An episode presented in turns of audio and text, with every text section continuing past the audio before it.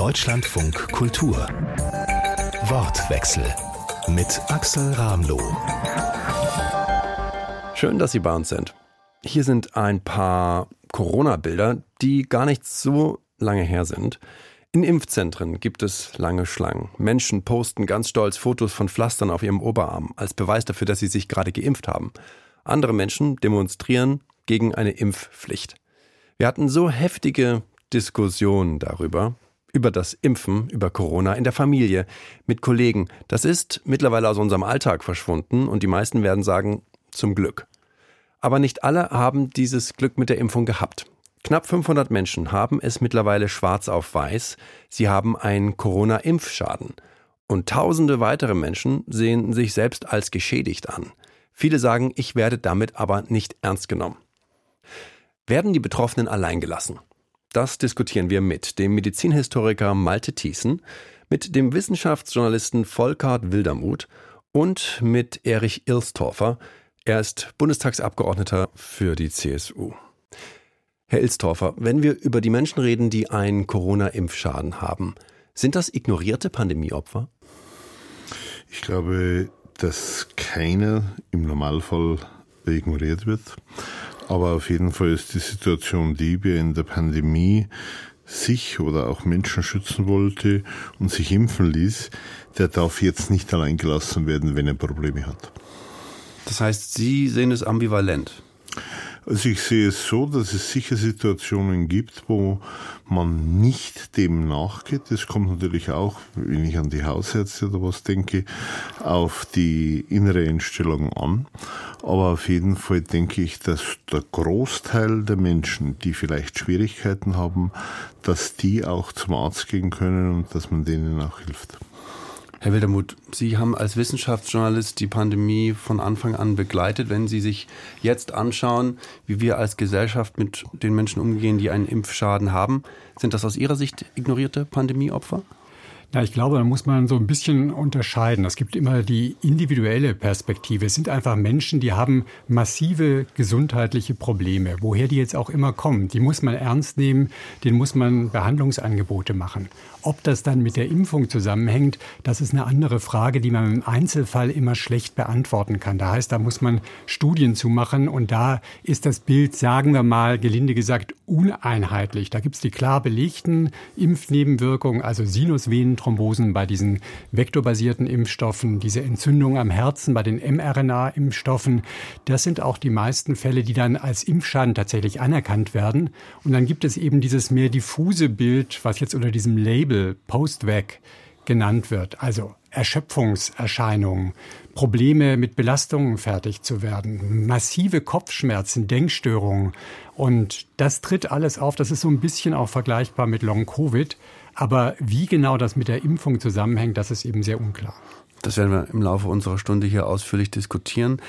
Vorher, Herr Thiessen, Sie als Medizinhistoriker, haben Sie einen historischen Blick auf diese Frage, wie wir mit den Menschen umgehen, die einen Impfschaden durch die Corona-Impfung bekommen haben?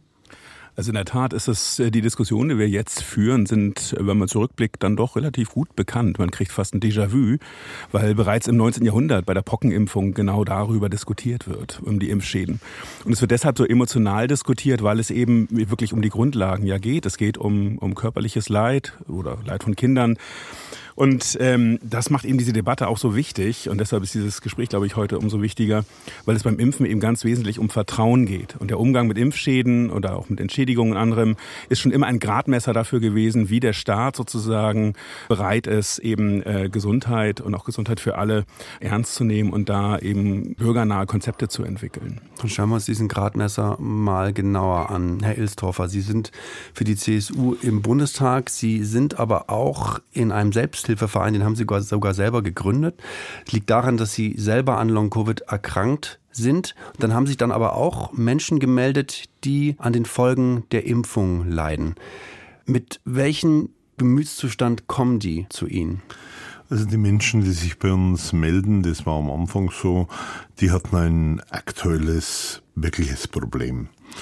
Und die haben gefragt, kann ich an einer Studie teilnehmen? Welchen Arzt würden Sie empfehlen? Und das war eine Größenordnung, wo ich sage, sehr regional beschränkt, 200, 250. Und in dem letzten Jahr hat sich das Ganze weiterentwickelt, so dass wir aktuell 85.000 haben.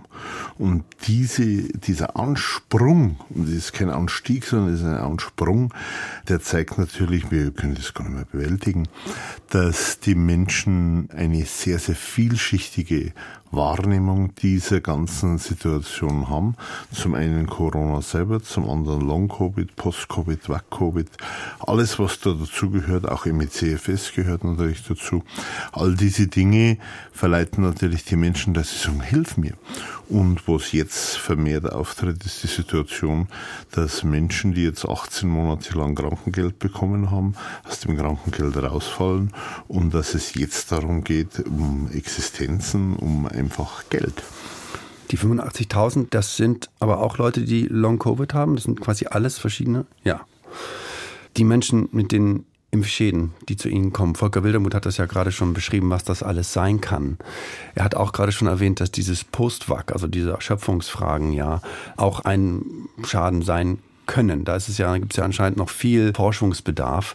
Gerade bei diesen Erschöpfungen ist immer wieder zu lesen, dass sich die Leute vor allem auch nicht ernst genommen fühlen. Nehmen Sie das auch so wahr? Ja, das ist ein sehr großer Punkt sogar, dass viele Menschen sagen, also ich bin nicht mehr so frisch wie früher, ich brauche mehr Pausen, ich könnte früher ins Bett gehen und solche Dinge.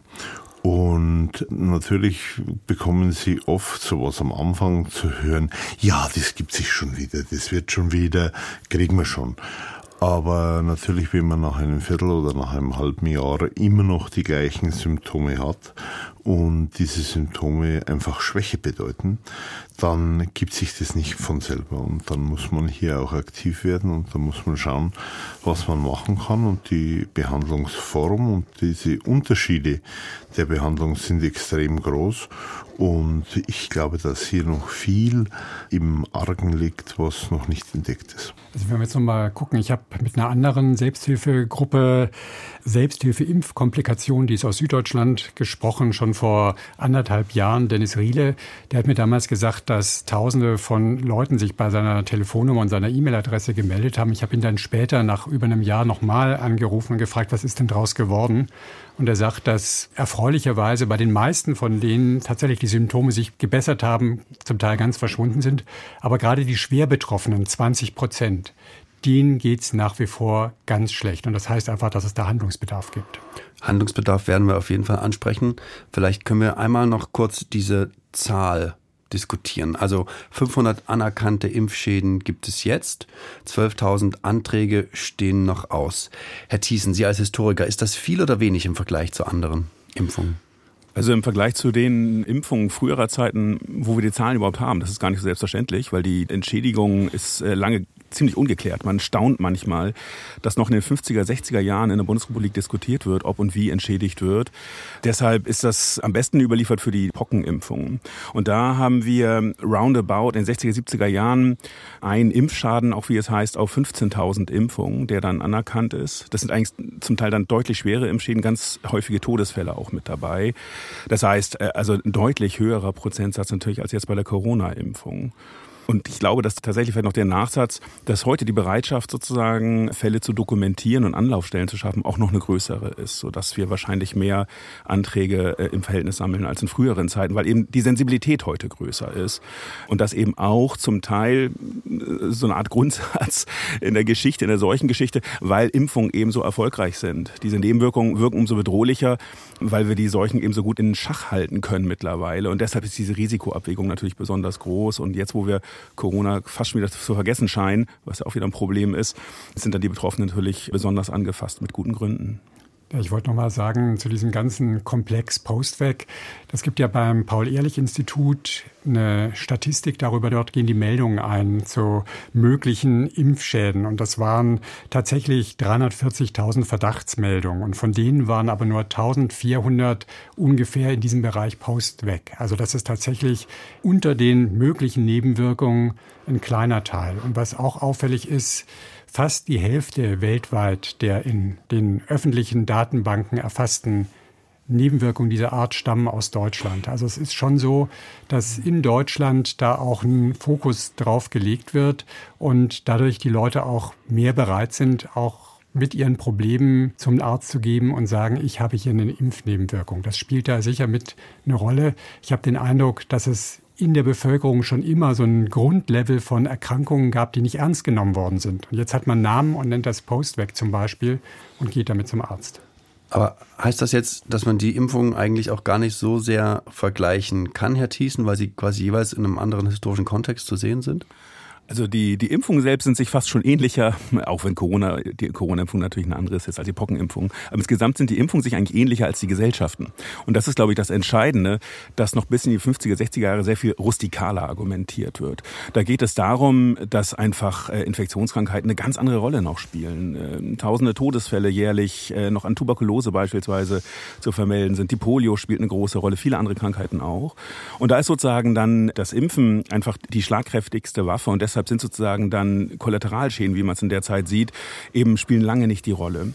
Und deshalb glaube ich, ist es wichtig, nicht nur auf die Impfung zu gucken, sondern auf die Gesellschaften, wie eben Gesellschaften mit Risiken umgehen. Und daran können wir überhaupt erst ermessen, warum bestimmte Debatten so aufgeladen sind. Und natürlich, Impfung ist immer politisch und immer äh, extrem aufgeladen. Aber dass wir jetzt eben heute eine aufgeladene Debatten führen, hängt eben auch mit diesen Nachwirkungen zusammen oder mit dem gesellschaftlichen Wandel. Und damit müssen wir umgehen. Das können wir nicht ändern und das ist auch gut so. Da müssen wir eben dann darauf Antworten finden, auf unsere Zeit. Bevor wir darauf eine Antwort finden oder zumindest die Fragen stellen, würde ich gerne noch Herrn Ilstorfer fragen. Sie schauen sich das ja auch politisch an als Bundestagsabgeordneter. Aber wenn Sie diese Zahlen hören, 500 anerkannte Impfschäden, 12.000 Anträge stehen aus, ist das aus Ihrer Sicht viel oder nicht? Ich denke, dass 500 anerkannte Impfschäden nur der Anfang sein werden. Und ich glaube auch, dass wir Impfschäden vielleicht den Begriff auch neu definieren müssen. Impfschäden zu sagen, das, das oder das ist der körperliche Schaden davon, das ist das eine. Das zweite ist aber natürlich auch, wie fühle ich mich in meinem Leben? Wie kann ich denn sonst noch einen Impfschaden haben? Der sich in einer Art und Weise widerspiegelt. Ich glaube, dass wir hier relativ viele neue Erkenntnisse noch bekommen werden und ich glaube, dass wir auch viele neue Varianten noch bekommen werden mit Erkrankungen, die längerfristig noch dauern. Aber wenn Sie sagen, gefühlt, da geht es ja auch gerade bei diesen 12.000 Menschen darum, die fühlen sich ja geschädigt. Und es ist eben noch nicht klar, nach welcher Definition sie am Ende wirklich geschädigt sein werden. Das ist richtig. Und diese 12.000 Menschen haben aber selber diese Idee gehabt, dass sie aufgrund von der Impfung vielleicht einen Schaden davon getragen haben. Ich glaube, dass es viele Menschen noch gibt, die eine Erkrankung bekommen werden, die dann aber jetzt noch gar nicht daran denken, dass sie irgendwas haben, weil es sich um viele junge Menschen auch handelt, um viele Jugendliche, um viele Jüngere vom Semester her.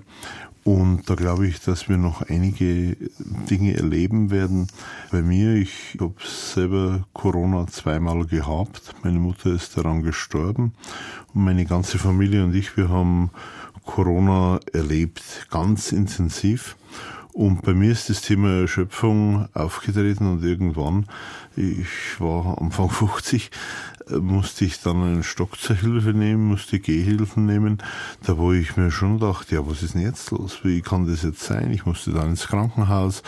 Und, und das waren alles Dinge, da war relativ wenig Verständnis am Anfang noch da. Heute haben wir zumindest eine gewisse Empathie entwickelt und eine, eine Hilfsbereitschaft. Und das wird sich, glaube ich, schon noch ändern. Ich bin da in Studien auch dabei und ich bin da jetzt, da ich leider einen Herzinfarkt hatte, immer noch in der Kontrolle und da weiß man nicht, ob das vielleicht nicht auch mit dem zusammenhängt. Ich möchte es nicht unbedingt in Verbindung bringen, aber auf jeden Fall muss man es ganz klar sich anschauen und dann muss man einfach auch klug und klar und deutlich entscheiden und dann muss man auch sagen, wie man das Ganze regeln möchte und wie man das Ganze lösen möchte. Vielleicht, äh, auch wenn es jetzt ein bisschen unpassend scheint, weil das sind beklemmende Schilderungen, Herr Ilstorfer, nur weil Sie es eben gefragt hatten, ob man das einordnen kann, die Zahlen. Was wir, glaube ich, schnell vergessen ist, und da hilft der historische Blick vielleicht dann auch manchmal, äh, was für ein Wahnsinnsimpfprogramm wir tatsächlich 2021 gefahren haben. Es hat es noch nie, noch nie gegeben in der Geschichte des Impfens, dass ein Impfprogramm fast die gesamte Bevölkerung erfasst. Also 65 Millionen Impfungen, wenn man das mal so vergleicht, so ein richtig gutes Ding war früher die Polio-Impfung. Und da war man massig stolz, wenn man in einem Jahr zwei bis drei Millionen Jugendliche und Kinder geimpft hat. Das wurde gefeiert. Ich kann mich gut erinnern, ja. Genau, eben. Genau, Schluckimpfung ist süß, äh, ja. Kinderlähmung ist raus und das haben noch viele im Ohr. Und vielleicht auch das Verhältnis zu sehen. Also ich geht mir jetzt nicht um bestimmte Dinge zu relativieren, sondern einfach, dass wir auch äh, uns immer vor Augen halten, 65 Millionen Impfungen innerhalb äh, ein, zwei Jahre ist einfach auch eine Zahl, die es sozusagen so bislang noch nie gegeben hat. Und deshalb auch die Verhältnisse von Impfschäden oder auch Anträgen Deswegen muss man natürlich auch entsprechend einordnen. Das vergessen wir manchmal schnell, weil uns das fast schon selbstverständlich vorkommt, weil wir die letzten Jahre eben erlebt haben. Ne? Ja, also ich gebe Ihnen da vollkommen recht und ich glaube auch, dass die Relation von 65 Millionen Menschen, die geimpft wurden, das sind fast 78 Prozent der gesamten Bevölkerung und hier 467 Menschen, die behördlich anerkannt sind. Jetzt haben wir noch knapp 12.000 ausstehend egal wie viel das sein werden. Ich möchte schon von einem Erfolgsmodell reden, wenn es um die Impfung geht. Und ich glaube, dass die Impfung vieles auch vereinfacht hat, aber sie hat es nicht gelöst. Man muss auch ganz klar sagen, dieser Nutzen der Impfung, der ist einfach unsichtbar. Den kriege ich nicht mit. Ich bin nicht krank geworden, ich hatte keinen schweren Verlauf.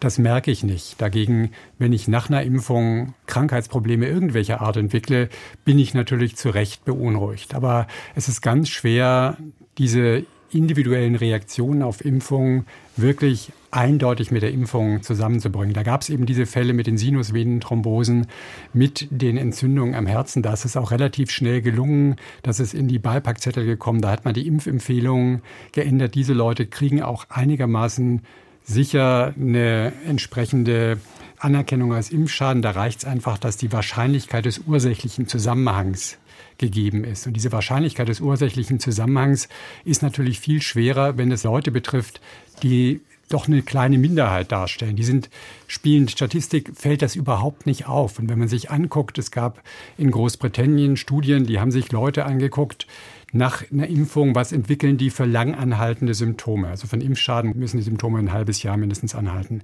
Und dann haben sie eine Vergleichsgruppe, die zu dem Zeitpunkt noch gar nicht geimpft war, geguckt und hatten da vergleichbare Zahlen von Leuten, die über langanhaltende Symptome berichten. Also nochmal, es gibt diese Krankheitslast in der Bevölkerung, die aber nicht unbedingt der Impfung mhm. äh, zuzurechnen ist. Und ich glaube, es ist schwer, das zu regeln über die Anerkennung als Impfschaden. Ich glaube, da müssen wir als Gesellschaft überhaupt das als Krankheitsbild akzeptieren. Ich hatte in der Familie einen Fall von ME-CFS, also Erschöpfungssyndrom. Es war unglaublich schwierig bei den Ärzten überhaupt, das als Krankheit akzeptiert zu bekommen und nicht nur als Befindlichkeitsstörung. Und ich glaube, das ist der Punkt, an dem wir ansetzen müssen.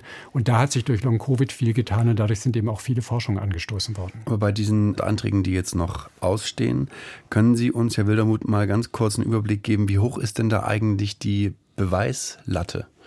Ja, also man muss da sagen, dass es die Beweislatte ist nicht so hoch. Also es gibt ja auch gut 500 Gerichtsverfahren zum Beispiel, die jetzt gegen BioNTech oder gegen AstraZeneca angestrengt wurden. Und da muss die schädliche Wirkung über ein vertretbares Maß hinaus durch den Impfstoff äh, verursacht werden. Das ist da so eine Formulierung und das ist ganz schwer nachzuweisen. Mhm. Diese Messlatte bei der Anerkennung als Impfschaden, da ist von einer Wahrscheinlichkeit die Rede. Aber die Wahrscheinlichkeit ist vor allem dann gegeben, wenn es eben klare Zusammenhänge gibt. Zum Beispiel dass es gibt diese Sinusvenenthrombosen. Das ist einfach ein klares Signal. Das ist beim PI, beim Paul-Ehrlich-Institut dokumentiert, an vielen anderen Stellen. Da ist das einfach, das nachzuweisen. Bei diesen kleineren Sachen, kleiner nicht in Bezug auf die individuelle Belastung, sondern kleiner durch die Gruppe der Menschen, ist es einfach viel schwerer, diese Wahrscheinlichkeit plausibel zu machen. Herr Elsdorfer, sollten wir da großzügiger sein?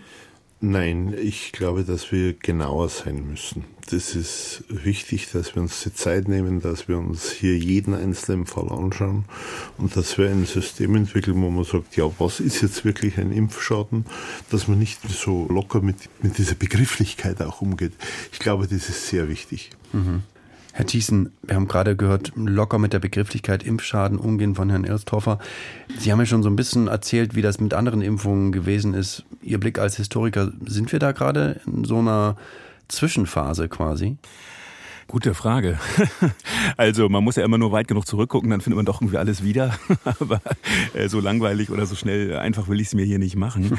Ich glaube tatsächlich, was man generell sehen muss, Herr Wildermuth hat es eben schon angesprochen, die Sensibilität für Nebenwirkungen hängt damit zusammen, äh, dass Impfungen ein grundsätzliches Problem haben, nämlich das Präventionsparadoxon. Die Geretteten, die Gesunden, die sieht man nicht, die sind unsichtbar. Also alle, die sozusagen die Impfung kriegen und deshalb eigentlich gut durch die Pandemie kommen, die sind eben nicht das Thema, äh, im Gegensatz zu denen, die sozusagen dann von der Impfung, die sehr wenigen, der geringe Anteil, die sozusagen die Nachwirkungen äh, leider mit sich bringen. Ähm, und das ist äh, schon immer ein Thema gewesen, diese Relation irgendwie zu bestimmen, so dass man eben Impfungen auch eine hohe Akzeptanz sichern kann, dass man das gut vermitteln kann. Und gesagt, die Sensibilität ist deutlich gestiegen, weil wir eben im immunisierten Zeitalter leben, wie ich das nenne. Das heißt, äh, Infektionskrankheiten spielen für uns eigentlich quasi keine Rolle mehr, weil wir eben gegen fast alles geimpft sein können. Aber das führt gerade dazu, dass wir eine höhere Sensibilität haben. Und vielleicht nur noch eine Einordnung, äh, was Herr Wildermuth eben gut dargestellt hat, die Wahrscheinlichkeit äh, eines Impfschadens, dass sozusagen die, der Nachweis, die Nachweispflicht sozusagen über die Wahrscheinlichkeit geregelt wird. Auch das ist etwas, was noch keineswegs so lange selbstverständlich ist. Da ringt man äh, noch in den 50er, 60er Jahren in der Bundesrepublik drin. Vorher äh, musste tatsächlich ein kausaler Zusammenhang erbracht werden, dass die Impfung den Schaden erbringt. Und das ist unmöglich, möchte ich nicht sagen, aber doch schon schwer möglich, weil man äh, dann zum Teil auf die Ärzte auch angewiesen sind, die selbst impfen, äh, in den, äh, noch in den 40er, 50er Jahren. Und deshalb ist diese Wahrscheinlichkeit, ähm, auch wenn das immer noch äh, unglaublich aufwendig ist, natürlich jetzt hier Nachweise zu führen, trotzdem schon mal ein großer Schritt, auch um Vertrauen eben zu sichern. Und das ist das Wichtigste, dass wir Vertrauen als Ressource uns sichern, weil wir eben auch schon an die nächsten Pandemien denken müssen und das, äh, dass wir keine Nachwirkungen dann sozusagen zu befürchten haben, wenn dann die nächsten Impfprogramme losgehen. Also ich würde es im Grunde ungern auf die, diese Diskussion der Anerkennung als Impfschaden reduzieren. Ich glaube, wir müssen viel offener sein für diese Befindlichkeiten und uns auf die Forschung konzentrieren. Und da hat Long-Covid einfach, so paradox das klingen mag, auch eine Chance geboten. Dadurch, dass so viele Leute parallel dieses Krankheitsbild entwickelt haben, gibt es jetzt wirklich aussagekräftige Studien, die sich mit den Ursachen beschäftigen. Es gibt die ersten Studien, die Therapien erproben. Da wird im Laufe dieses Jahres werden da die ersten Ergebnisse vorliegen, hat mir Professor Scheibenbogen hier in Berlin gesagt. Und ich glaube, ganz wichtig ist es, dass die Leute, die jetzt mit diesen Beschwerden postweg kommen, dass die in genau diese Studien mit eingeschlossen werden. Das macht für die Forschenden das etwas schwieriger, wenn das dann wieder so ein gemischteres Publikum sozusagen ist. Aber ich glaube, das sind die Dinge, worauf wir uns konzentrieren sollten, wirklich Therapien zu erarbeiten, die dann eben den Personen mit Long-Covid zugutekommen, den Personen, die aus anderen Infektionen solche postviralen Syndrome entwickeln und die Leute, die jetzt über Impfschäden klagen. Volker Wildermuth hier bei uns in Deutschland von Kultur. Er ist Wissenschaftsjournalist und er diskutiert mit uns die Frage, wie wir mit den Menschen umgehen, die einen Corona-Impfschaden haben. Genauso bei uns ist Erich Ilstorfer. Er ist für die CSU im Bundestag und Malte Thiesen ist auch bei uns, der Medizinhistoriker. Und Herr Thiesen, Sie hatten gerade schon mal angesprochen, dass es ja auch darum geht, dass die ganze Thematik sensibel kommuniziert werden muss. Jetzt ist natürlich, glaube ich, allen hier klar, Corona als diese aktuelle Pandemie, die aktuelle Impfung, das war ja ein hochpolitischer Raum, in dem wir das alles diskutiert haben. Kurzer Blick nochmal zurück, Herr Thiesen. Sind andere Impfungen genauso hoch und runter diskutiert worden? Also in der Tat wird um Impfungen wird immer gestritten, weil, weil es da einfach äh, immer um politische und soziale Grundsatzfragen geht.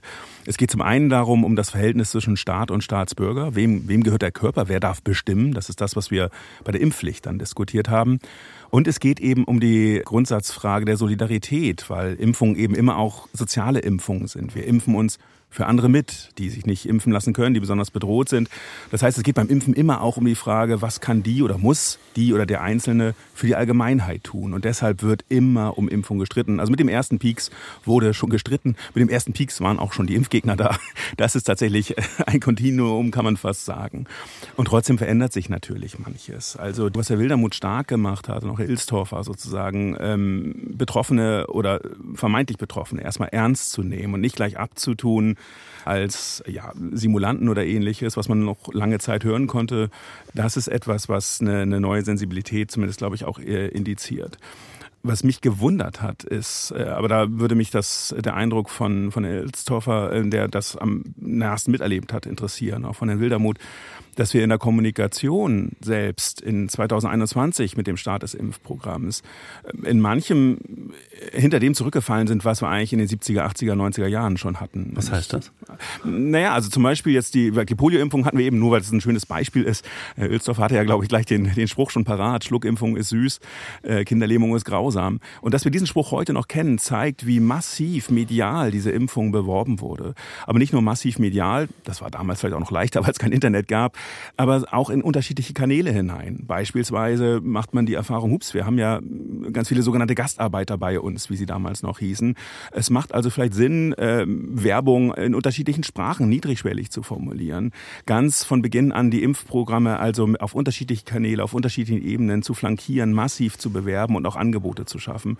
Da habe ich zum Teil bei der Corona-Impfung gedacht, ich habe mich gut informiert gefühlt, weil ich äh, die, das Robert-Koch-Institut äh, immer lesen konnte, die Webseiten und ähnliches. Aber ich glaube, eine niedrigschwellige Kommunikation in die Breite, da wäre noch mehr Luft nach oben gewesen. Herr Wildermuth, sind Sie das auch so? Also ich glaube, dass gerade am Anfang der Pandemie, da haben wir das so ein bisschen unterschätzt. Da war es ja so, da lagen die Intensivstationen voll mit Patienten. Und dann gab es diesen Impfstoff von BioNTech, es gab den Impfstoff von AstraZeneca und wir haben ja alle drauf gewartet. Als diese ersten Impfdosen in Deutschland zur Verfügung waren, da waren die Schlangen riesig. Da hat jeder drauf gehofft, dass er die Einladung kriegt oder dass sie die Einladung kriegt. Also da war das, glaube ich, haben viele auch in sozusagen den medizinischen Institutionen in diesem Land gedacht, das ist ein Selbstläufer. Das ist überhaupt unproblematisch. Und dann ist es aber sehr schnell umgeschlagen. Dann war die zweite Welle vorbei. Das Krankheitsbild verschwand so ein bisschen von der Dringlichkeit. Das war dann ähm, im Sommer 21. Und dann gab es auch diese ersten wirklich massiven, auch politisch getriebenen Gegenbewegungen der Impfgegner, der Corona-Leugner. Und das hat das dann, glaube ich, wirklich in ein ganz vermintes Gelände gebracht. Aber die Skepsis war ja nicht nur bei Impfgegnern und Corona-Leugnern, oder? Also Skepsis, gerade was die Schnelligkeit beim, bei der Entwicklung des Impfstoffs anging? Also ich habe das so erlebt, dass die allermeisten Leute wirklich gewartet haben auf die Impfung. Ja, weil sie raus Zeitpunkt. wollten aus der Pandemie. Weil sie raus wollten aus der Pandemie, aus gutem Grund.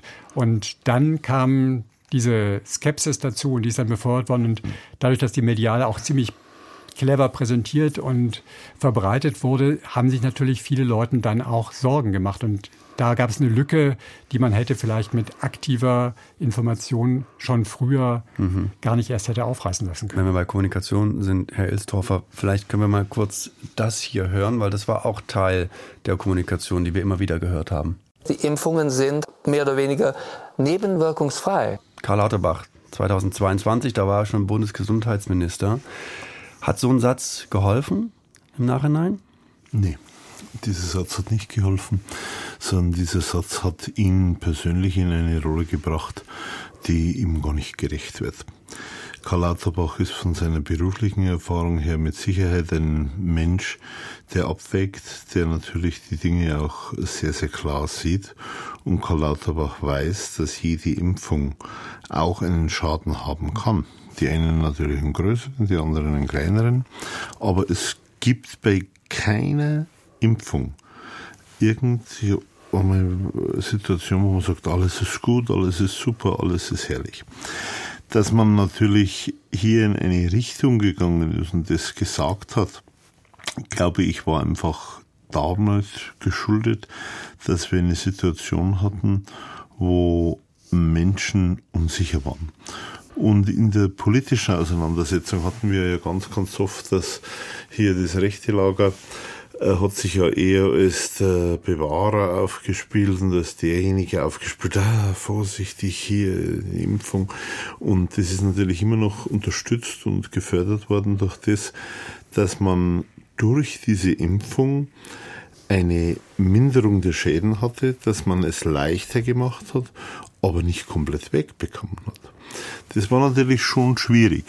Und diese Situation kannten wir auch nicht.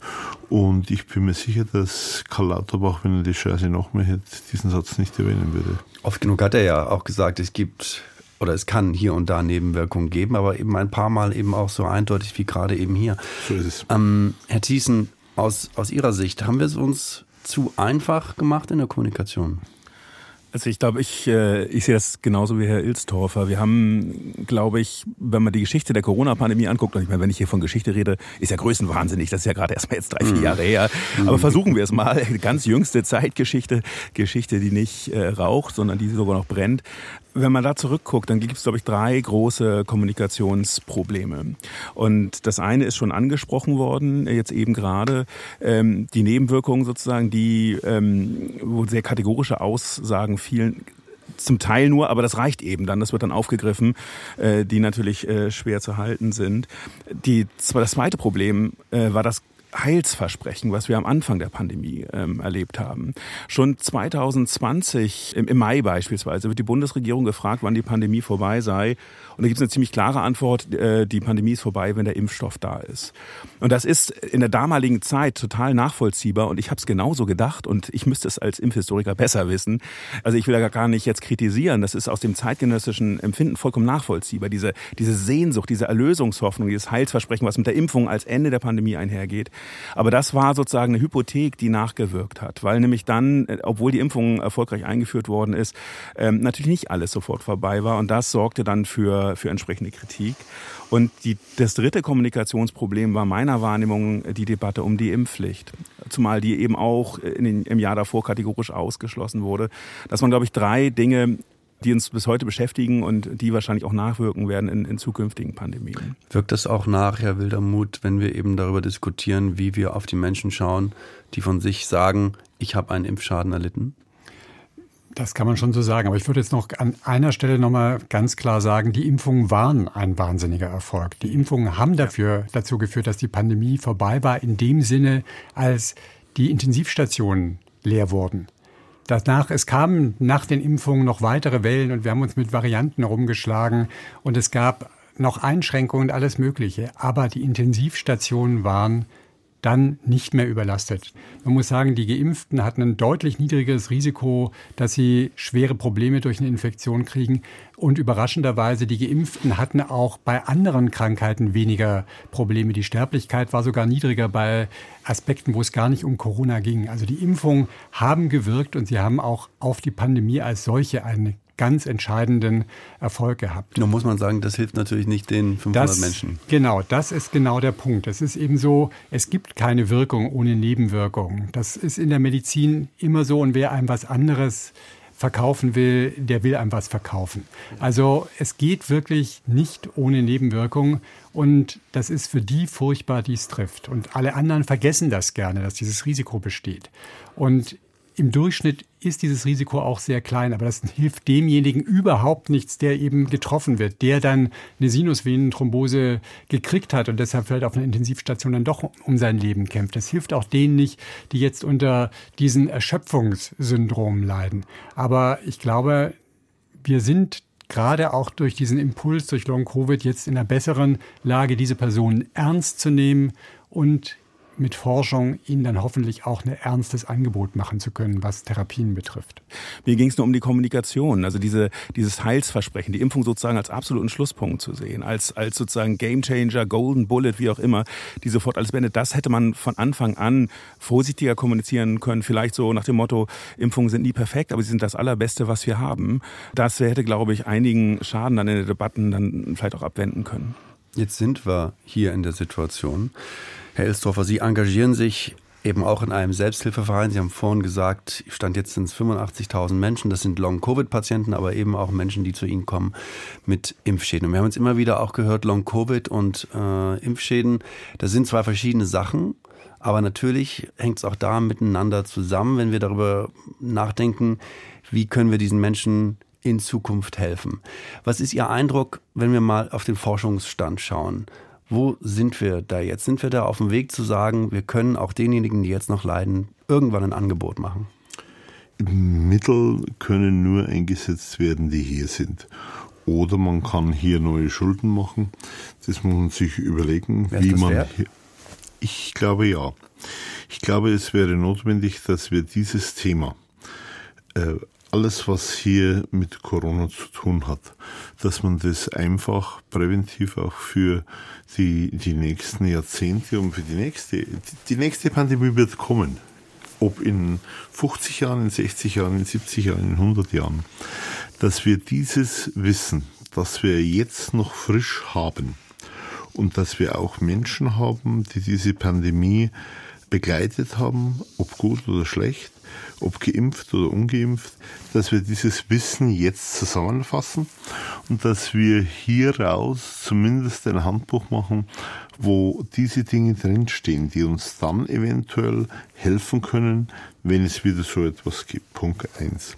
Ich glaube aber auch, dass wir eine Situation haben, es, es ist, ich rede jetzt lieber mal von mir, weil sonst kommt man natürlich in den Wald, wenn man von irgendwelchen Personen spricht. Äh, Ich weiß, wie ich aus dem Krankenhaus gekommen bin. Dann wurde mir angeraten, nicht Auto zu fahren, weil ich immer wieder eingeschlafen bin. Und das Ganze hat sich natürlich, ja, am Anfang, was, nicht Auto fahren, warum soll ich nicht Auto fahren? Ja, hältst dich halt daran. Und das Ganze ist dann im Zug gekommen. Das Ganze ist auch gekommen als Beifahrer, dass man immer wieder einschläft. Das Ganze ist im Flieger auch gekommen und irgendwann verliert man natürlich auch den Mut, dass man hier ein Verkehrsmittel steuert und leitet. Das ist Ihnen ganz konkret so gegangen. Ja, das ist mir ganz konkret zugegangen. Bis heute bin ich keinen Meter mehr Auto gefahren. Ich habe ein neues Auto, bin noch nie mit diesem Auto gefahren. Und das sind also Dinge, die sich natürlich auch selbst bei einem abspielen. Das sind nicht Dinge, wo man sagt, ja, das ist generell so, bei dieser Krankheit geschieht dies und dies. Das ist nicht der Fall. Aber man hat einfach Angst. Man möchte natürlich Menschen schützen, dass nicht zusätzlich noch etwas kommt. Und es gibt eine Zeit vor Corona und es gibt eine Zeit nach Corona. Das merkt man einfach auch. Das nimmt die Lockerheit. Was sagen Sie dann zum Beispiel zum Programm des Bundesgesundheitsministers Karl Lauterbach? 100 Millionen sollten es mal sein, 40 Millionen sind es Stand jetzt eben geworden zur Erforschung, auch um Menschen zur Selbsthilfe zu helfen. Wenn man sich das Programm anschaut, also das ist zumindest mein Eindruck, geht es da aber eher um Long-Covid als um Impfschäden. Ja, das ist der Fall und deshalb ist es auch ein sehr brüchiges Programm und dieses Programm ist nicht ausgereizt. Und ich glaube einfach auch, ich kann nicht vorher rausgehen und einfach irgendeinen Betrag nennen. Das, das geht nicht. Das ist Aufgabe äh, von uns jetzt vielleicht als Opposition, aber nicht auf jeden Fall von den Regierenden. Die Regierenden müssen sich, egal ob sie jetzt zweiter oder zu dritt sind, müssen sich hier seriös unterhalten, müssen schauen, was sie für Gelder haben und diese Gelder müssen sie dann so einsetzen, was klug und was sinnvoll ist. Und ich glaube, dass die Bereitschaft auch da ist. Natürlich, wenn man 100 Millionen hört und 100 Millionen zuerst irgendwie fast angeboten bekommt und dann bei 40 Millionen rauskommt, dann ist die Enttäuschung da. Und das weiß er, ich habe mit ihm auch geredet und er weiß auch, dass das ein Fehler war. Und ich würde mich aber nicht so sehr an den Fehlern aufhalten, sondern ich halte mich eher daran auf, äh, 40 Millionen ist auch Geld. Und ich glaube, dass 40 Millionen viel Geld ist und dass wir dieses Geld richtig und sinnvoll einsetzen müssen. Und Frau Professor Scheibenbogen und Frau Professor Behrens, die ja hier schon Trendsetter in diesem ganzen äh, Bereich der Covid-Pandemie sind, äh, ich glaube, dass die Damen hier weiter sind wie wir vom Denken, vom Vermuten und dass man denen hier dieses Geld auch in die Hand geben muss und dass man sie machen lassen soll. Bei beiden geht es ja darum, dass wir eben schauen, was kann uns in Zukunft helfen, die Menschen besser zu unterstützen, möglichst viele Menschen zurückbringen in ihr Leben vor der Infektion oder vor dem Impfschaden. Herr Wildermuth, Ihr Eindruck als Wissenschaftsjournalist, kriegen wir damit was bewegt? Wir kriegen damit in jedem Fall was bewegt. Also ich möchte noch mal auf einen Punkt kommen. Sie haben so ein bisschen gesagt, das geht jetzt alles in Richtung Long-Covid und mehr oder weniger die Leute mit Post weg werden vergessen. die Zahl der Long-Covid-Betroffenen ist um ein Vielfaches höher als die der Leute mit Post-Vac. Insofern ist es sinnvoll, das Geld dahin zu geben. Und es wäre aber sinnvoll, die Leute eben mit in diese Programme mit reinzuholen. Und das ist tatsächlich auch das, was passiert. Also ich habe vor zwei oder drei Wochen mit Professor Scheibenbogen gesprochen. Sie hat da gesagt, in ihren Studien, da sind jetzt vor allem Long-Covid-Patienten drin, aber es sind auch einige Post-Vac-Patienten drin. Es sind auch Menschen drin, die MECFS haben, was nichts mit Corona zu tun hat. Also das ist die Forschenden, die vergessen diese Leute nicht. Die, die melden sich bei denen, die werden da ernst genommen. Und was wirklich gut ist an den Versprechen von ähm, Herrn Lauterbach, ist, dass dieses Geld jetzt tatsächlich auch zeitnah angekommen ist. Es war so, dass in der Charité, in vielen anderen Universitätskliniken in Deutschland Studien begonnen haben, wo gar nicht klar war, ob die Mittel dafür reichen, dass die überhaupt zu Ende gebracht werden können. Und diese Sorge ist jetzt Gott sei Dank weg. Die Studien können zu Ende gebracht werden. Es werden neue Studien aufgelegt. Und diese Studien sind wirklich so konzipiert, dass sie relativ schnell erste Erkenntnisse bringen können. Das geht jetzt darum, dass bestimmte Therapieansätze erprobt werden, die vielleicht für die breite Masse gar nicht so praktisch sind, weil die viel Aufwand erfordern, wo man aber sagen kann, okay, wenn wir an dieser Stelle drehen, das hilft was. Und wenn wir das klar belegen können, dann können wir auch mit Medikamenten Medikamenten daran gehen, die breiter einsetzbar sind. Gibt es da also schon ein Beispiel? Also die konkreten Ergebnisse liegen noch nicht vor. Mhm. Es gibt, sind zum Teil Dinge, die relativ, also in den USA gibt es zum Beispiel Studien mit Paxlovid, also diesem äh, Virenhemmer. Da geht man davon aus, dass das Virus bei Long-Covid-Patienten vielleicht noch im Körper aktiv ist. Das ist natürlich bei Postweg keine relevante Größe, weil da ist ja kein Virus vorhanden. Es gibt aber auch Experimente mit bestimmten Substanzen, die in der Lage sind, das Blutdrucksystem zu stabilisieren, weil das ist auch ein Symptomkomplex, der nennt sich POTS, wo das völlig aus dem Ruder gelaufen ist, wo die Leute aufstehen und fast schon ohnmächtig werden, die eben versucht wird, an dieser Stelle einzugreifen. Es gibt Versuche, Autoantikörper, also Antikörper, die sich als Reaktion auf das Spike-Protein Virus oder Impfung gebildet haben, die dann aber körpereigene Strukturen angreifen, zum Beispiel Rezeptoren, die mit der Stressreaktion in Verbindung hängen. Und wenn die dann ständig läuft, dann funktioniert ganz vieles nicht, dann kann es zu solchen Erschöpfungen werden. Es gibt Medikamente, mit denen man die rausfiltern kann, ähm, Methoden, mit denen man die rausfiltern kann. Das wird erprobt. Aber es sind tatsächlich eine Vielzahl von Ansätzen, die gemacht wird. Und das Entscheidende wird sein, zu sagen, okay, was sind wirklich die relevanten Dinge, die dieses Krankheitsprozess unterhalten? Und wenn wir die identifiziert haben mit diesen ersten suchenden Studien, dann kann man auch noch viel genauer reingehen und versuchen, was ist denn wirklich eine effektive Therapie. Herr Ilsdorfer, die Menschen, die da in Ihrer Selbsthilfegruppe mit dabei sind, sind die optimistisch? Sind die vorsichtig? Wie schauen die auf die Zukunft, auf ihre Zukunft? Die Menschen sind ängstlich das ist der Punkt, dass sie natürlich jetzt auch noch diesen zusätzlichen Aspekt fühlen und erleben, dass ihnen das Geld ausgeht. Das ist der Punkt. Und wenn sie kein Krankengeld mehr bekommen, sondern Krankenhilfe, und das wird immer weniger. Und viele Menschen haben natürlich auch teure Medikamente, die nicht abgedeckt sind über das gesetzliche System. Und ich spreche jetzt nicht das Private an, sondern sind dort ungefähr 90 Prozent im gesetzlichen Bereich äh, versichert. Dann, dann haben die einfach Angst, dass das bisschen Geld, das jetzt weniger sowieso ist, dass sie das für ihre Medikamente brauchen und dass sie zum Leben immer weniger haben. Da haben sie Angst. Und Sie haben vorher etwas angesprochen, auch noch mit MECFS, dass sie das nicht so sehen. Da wäre ich mir noch nicht ganz so sicher. Ich glaube, dass MECFS eine schwerwiegende Erkrankung ist und wir haben das über, wissen Sie, ich war 20 Jahre bei der AOK Bayern. Zehn Jahre bin ich jetzt im Deutschen Bundestag. Ich habe 30 Jahre nichts anderes getan wie Gesundheitspolitik.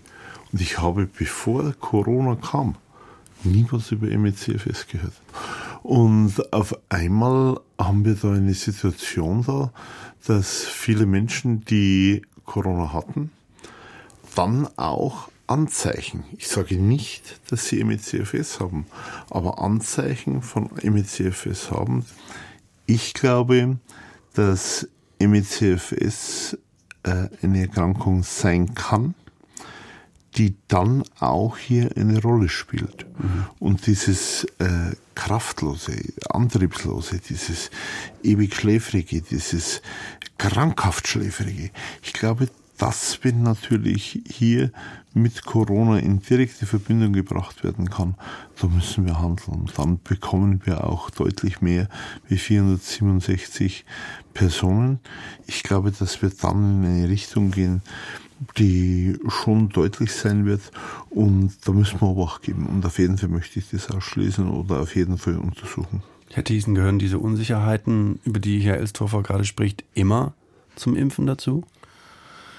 Ich würde sogar fast, auch wenn das jetzt äh, zynisch klingen mag, äh, das schon als, als einen Fortschritt bezeichnen. Dass wir hier intensiv über etwas reden, was bei Pandemien fast nie eine Rolle spielt, nämlich über Ideen der Nachsorge. Äh, Pandemien sind immer Zeiten von Vorsorgeprogrammen, die sind auch klasse, weil da kann man tolle Zahlen auffahren, man kann relativ zielgenau für einen begrenzten Zeitraum Mittel einsetzen und danach ist vorbei. Und so lief es oft auch. Nach Pandemien eine Nachwirkung, die ganzen Folgen, über die wir jetzt diskutiert haben, spielten fast nie eine Rolle. Und das hat sich geändert jetzt. Äh, bei all den Unzulänglichkeiten, die es gibt, das will ich gar nicht runterspielen. Ich glaube, dass diese Unsicherheit äh, natürlich jetzt zum einen daher rührt, dass wir einfach mehr Wissen generieren müssen. Herr Wildermuth hat es gesagt, wo, äh, und auch Herr Ilstorfer, wo Programme laufen, die unterstützt werden müssen.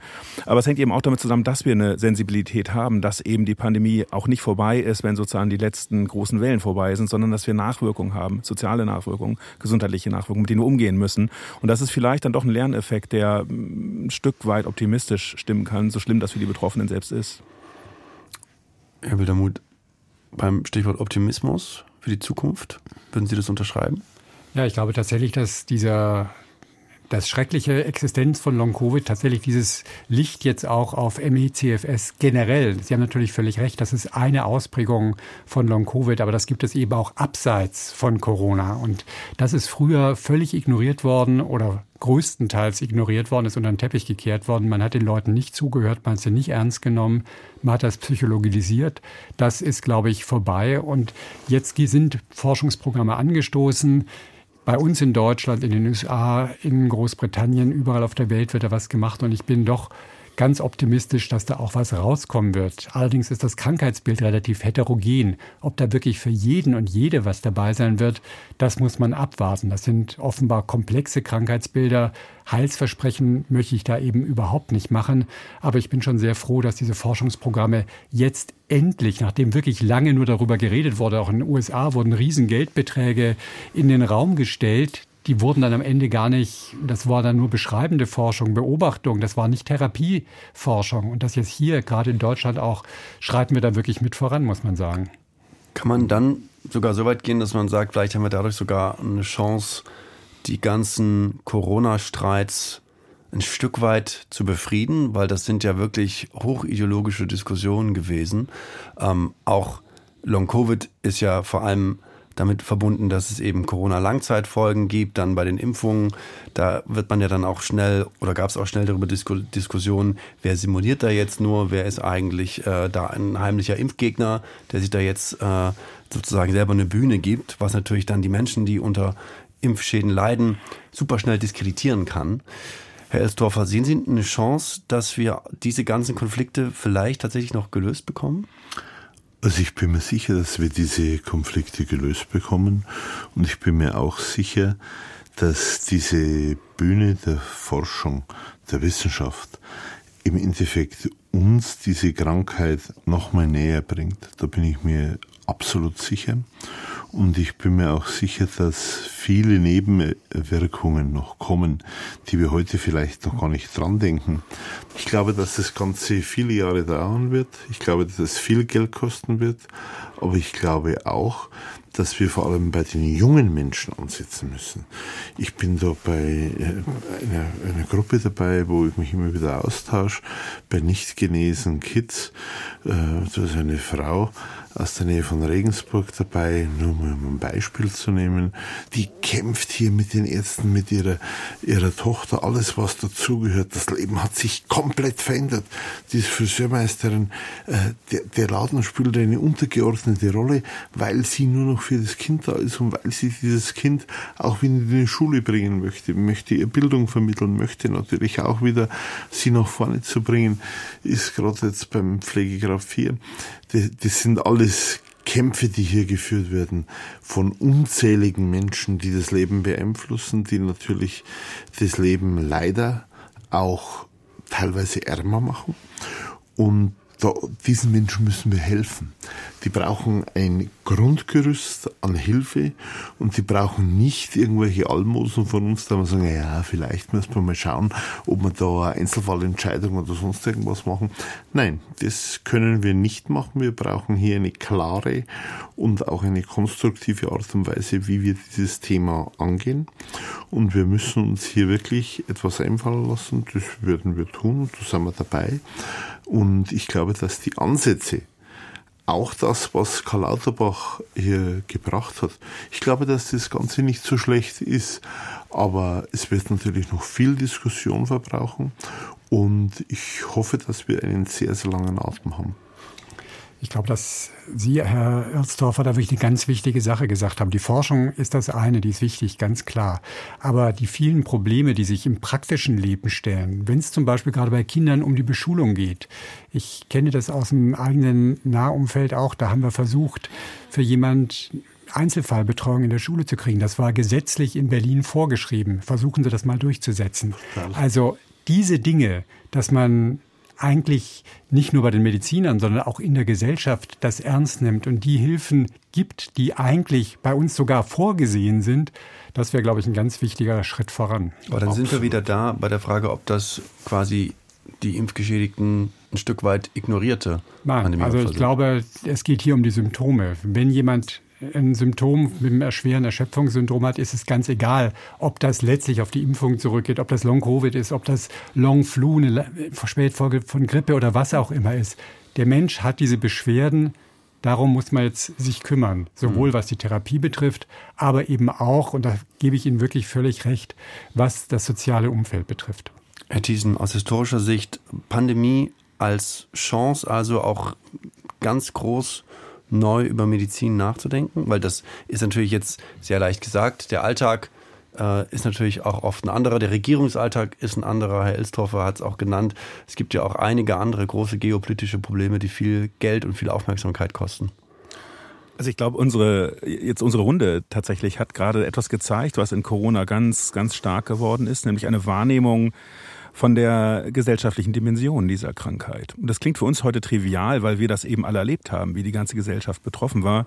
Aber lange Zeit und auch vielleicht auch zu Beginn der Pandemie waren Pandemien, Infektionskrankheiten immer so ein rein medizinisches Problem oder Phänomen. In dem Sinne, dass Forschung sozusagen wirklich virologische Forschung, immunologische Forschung bedeutete. Was wir heute diskutiert haben und wohin die Forschung auch geht, ist ein breiterer Ansatz eben, genau die gesamte Gesellschaft in den Blick zu nehmen. Pandemien sind die sozialsten aller Krankheiten, weil sie eben alle Ebenen, Felder der Gesellschaft betreffen. Und das ist, glaube ich, in Corona so deutlich geworden, dass wir da nicht mehr hinter zurückfallen. Und das kann helfen, genau diese Dimensionen jetzt auch mit in den Blick zu nehmen, die wir wir angesprochen haben. Und jenseits der, der engeren medizinischen Forschung, die zentral ist, ohne Frage, eben auch die gesellschaftlichen Dimensionen im Blick zu behalten. Der Medizinhistoriker Malte Thiessen hier bei uns im Deutschlandfunk Kultur. Wir haben diskutiert, wie wir mit den Menschen umgehen, die einen Corona-Impfschaden haben. Das haben wir auch getan mit Volkart Wildermuth, er ist Wissenschaftsjournalist, und mit Erich Ilstorfer, er ist Bundestagsabgeordneter für die CSU. Deutschlandfunk Kultur. Wortwechsel. Überall, wo es Podcasts gibt. Und in der DLF Audiothek.